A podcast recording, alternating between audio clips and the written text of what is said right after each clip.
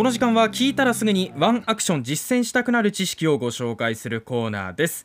今日も別スタジオから参加しております。防災士で社会福祉士の稲垣悟さんです。よろしくお願いします。お願いします。よろしくお願いします。不定期でうちなローリングストックを、えー入れてますけど今日は有無のその2ですね。ほう。芋のここがすごいということで4大すごいをねお伝えしていきたいと思うんですね。なんだろうか、うん。まあ、前回第一次ブームつまり1605年に 野国総監藩が中国から番所の名前で持ち帰ってきて義馬新庄藩がはい。苗をもらって栽培方法を習って那覇の柿の花村に植えたものが、まあ、数年後の飢饉に民を救ったというね、うん。お話をしました。はい。今4大ブいやじゃあ第4ブームそうです第4次芋ブーム第4っていう次ブふうに言わあるということですけども、第1次ブームのね頃のお話をしましたよね。ブームっていうかもう違う1600年違う感じだけどねブームってこれなんかこう余裕がある時に何か皆さんが選択して選ぶものがブームじゃない食べざるを得ないみたいな。食べざるを得ない状況はブームじゃないよね。もうだから縄文時代が第一次米ブームかって言ったらそうじゃないじゃない。それを言っちゃダメよ。おしまいっすよ。まああのその第一ブームの頃は実は「有む」というのは、はいこのさつまいもを指すものではなくって、うん沖縄在来の山芋とかねはいうんチンヌクとか、うんターンムが「有む」だったというんですよね。チン抜く重視ってあそうりますもんね。そうそうそう里芋系よね。うんはいでこの「有む」の語源は「宇部」だったという話もしたんですよね。うんうん、で今でも台湾やフィリピン北部の島々でも山の芋とか里芋はウベと呼ばれてるんですね。はいよく聞きますね。ねうんでこれちょっと余談になるんですけどもウベというお名前はい沖縄スイーツで聞いたことありませんか？ねありますあります。あるでしょ？あるうん、何で聞きはりました？アイス。アイス。そうアイスうべ味。そううん。ブルーシールのねそうそうなのそうそうなのう。んこれ何と思ってたずっと？ねこれブルーシールのホームページを見ますと、はい。ウベとはフィリピン語で大女つまり紅山芋のことでフィリピン語。はい。うん、紅芋よりも、ね、粘りがあって鮮やかな紫色とまろやかな風味が特徴的な味わいですと書かれてるんですね、うんうん。つまり原液のえお芋なんですね。しかも、まあ、山の芋の系統。これがまあ今から何百年か前に沖縄で、えーさつまいもに「産む」という形で名前が置き換わってしまったということらしいんですうね。んなるほど。うん、でも宇部というのは実はね私たち今でもこうやってね沖縄県民にとってはまあ馴染みのある名前かなと思いましたですね、うんさて四大すごい行きたいと思いますね。まず何がすごいかと言うたら出身地がすごいんですよ。出身地どっかしてますか？今のこのさつまいもに相当する有無ですけども。さつまいもの出身地ってなんだろえ、さつまいもの出身地。う。う。ん。うん。沖縄？案外知らんでしょ。実はではない？うん、中米メキシコ地域なんですね。あインカとかあの辺の話。そう。あそういうことなんですよ。もともとはね原産はね、うんうん。でこの芋は世界を股にかけてこう移動してきてるわけですね、はい。でそこには世界市場のトップクラスの重鎮が関与してたということが分かりました。うん、そもそもこの中米メキシコ地域でですね紀元前3000年以上前に南太平洋インディアンによって栽培されてたというんですね。インディアンなんだ。インディアンまずインディアンね。そして1492年というと、まあ、コロンブスのあの時代ですよね、はい。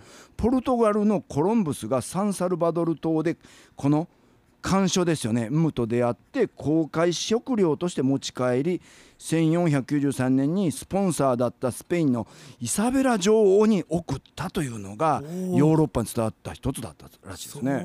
皇族に送るようなものだったんだ。そう。わけなんですなかもしかして裏の裏を書いて結局沖縄からだったのかなと思ったら全然違いますね。全然違ってた 夢はありますけどね。その後1521年にですねこれはフィリピンマゼランが発見したんですねフィリピンっていうのはね。このマゼランが発見したフィリピンに1571年にこうスペインが植民地としてしまっていたんですけども、そこでフィリピンにスペインの手によって持ち込まれたらしいんですうね。んでこのフィリピンでは公開食料で余ったものがマニラのマニラのこの大交易市場で扱われたんだけども貿易するお船のまあ航海用の食料として栽培もされたらしいんですおね。おでそうやってマニラの市場にあったものを見た中国の商人が2回本国に持ち帰ったそうですね。うん実はこれスペイン持ち出し禁止としてたんだけども中国の商人がこう鶴を持ち帰って風景あたりに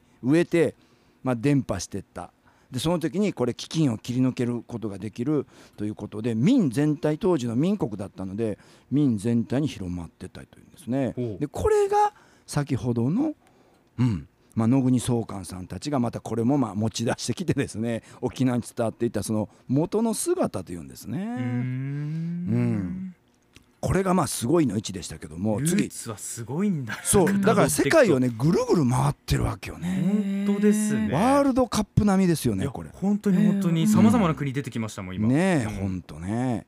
そしてもう一つのすごいは備蓄品としてすごいんですね。はい。なんでかと言ったら実は3ヶ月で収穫できるんですね。はいはい。一般的には6ヶ月で早くてうん3ヶ月、でしかも前回常温で1ヶ月保存でき土付きでは3ヶ月も保存できますというお話しましたけども、まあ、実に早く育って早く取れて長く保存できるというね。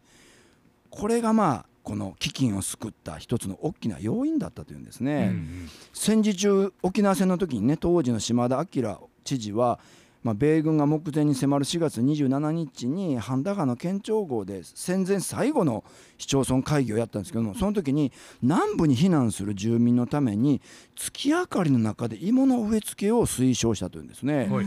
それはやはり芋は早く育つということが、まあ、分かっていたということともう一つは地下に貯蔵するという意味合いもあったんかなと思うんですね。ああそうかそうか。ねえ、はい。だからそういうことも可能というねすごいなと思いますよねこれね。んでさらにこの 10R の田んぼから取れるお米っていうのはだいたい500キロから1000キロなんだけど同じ 10R ではさつまいも有の場合は、まあ、米の4倍から10倍取れるんですね。へー。2300キロから1万キロまで取れるって言うんですね。全然違う。全然違う。でカロリーベースも1年に米の場合はまあ5人ぐらい多くて5人分ぐらい1年が食べれるぐらいのもんだけども芋の場合はまあ1718人まで1年中食べることができるということも嘉手納町のホームページに書かれてますね。わ。すごい。そんなこと嘉手納町のホームページにあるすごいそうなんですよ。だから嘉手納町もすごいんですよね。こうやってちゃんと取り上げてね、うんうん。紹介してくれてね。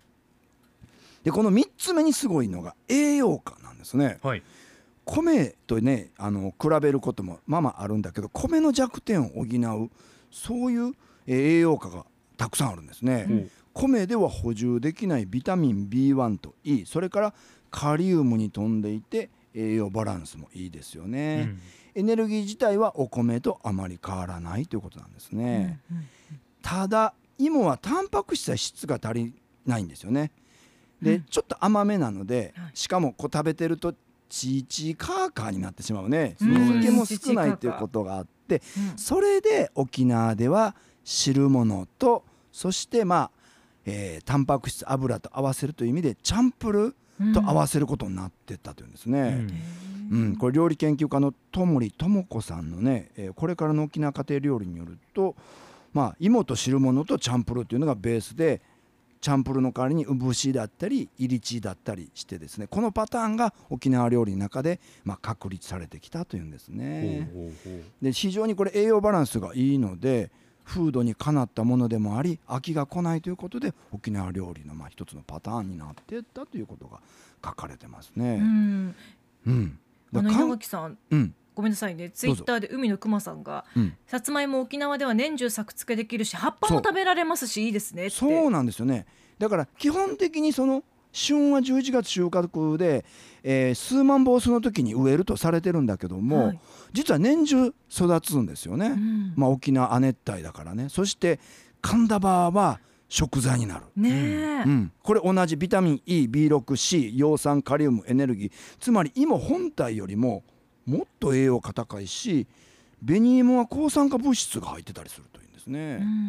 うん。こういうなんかね素晴らしいところがあるんだけど最後4つ目はい。災害時にすごい。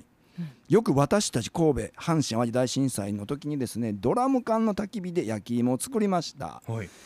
お皿がいらないんですね。つまり洗わんで済むんですよ、うんうん。水を使わんで済むしゴミを出さないというね。うん。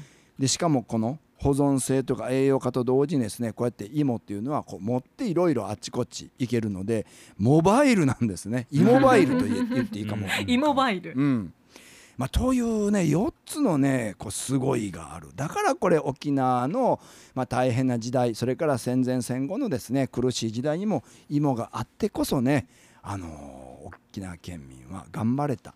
まあ戦時中のちょっと芋トラウマもねあるケースもあるけども今これをねやっぱり再評価したいなというのはありますよね。そうね。ちょっとこう物価高物価高言われている中で、そうそう。お芋に頼ってみるなんていうのも手段なのかな、そうよねうん。なんか電気代めちゃくちゃ上がるみたいやから、うん。もう電気使わずに火を起こして芋焼いて食べる。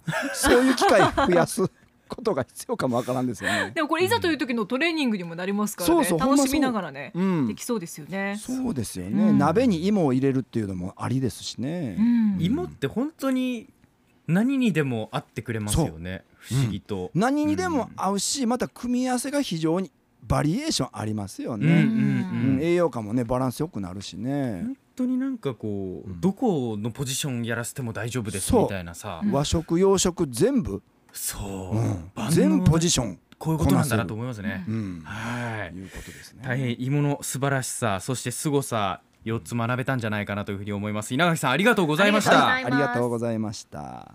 した。アップのポッドキャストを最後までお聞きいただきありがとうございました。生放送は平日朝7時から FM921 AM738 RBC ハイラジオ。県外からはラジコですお楽しみください。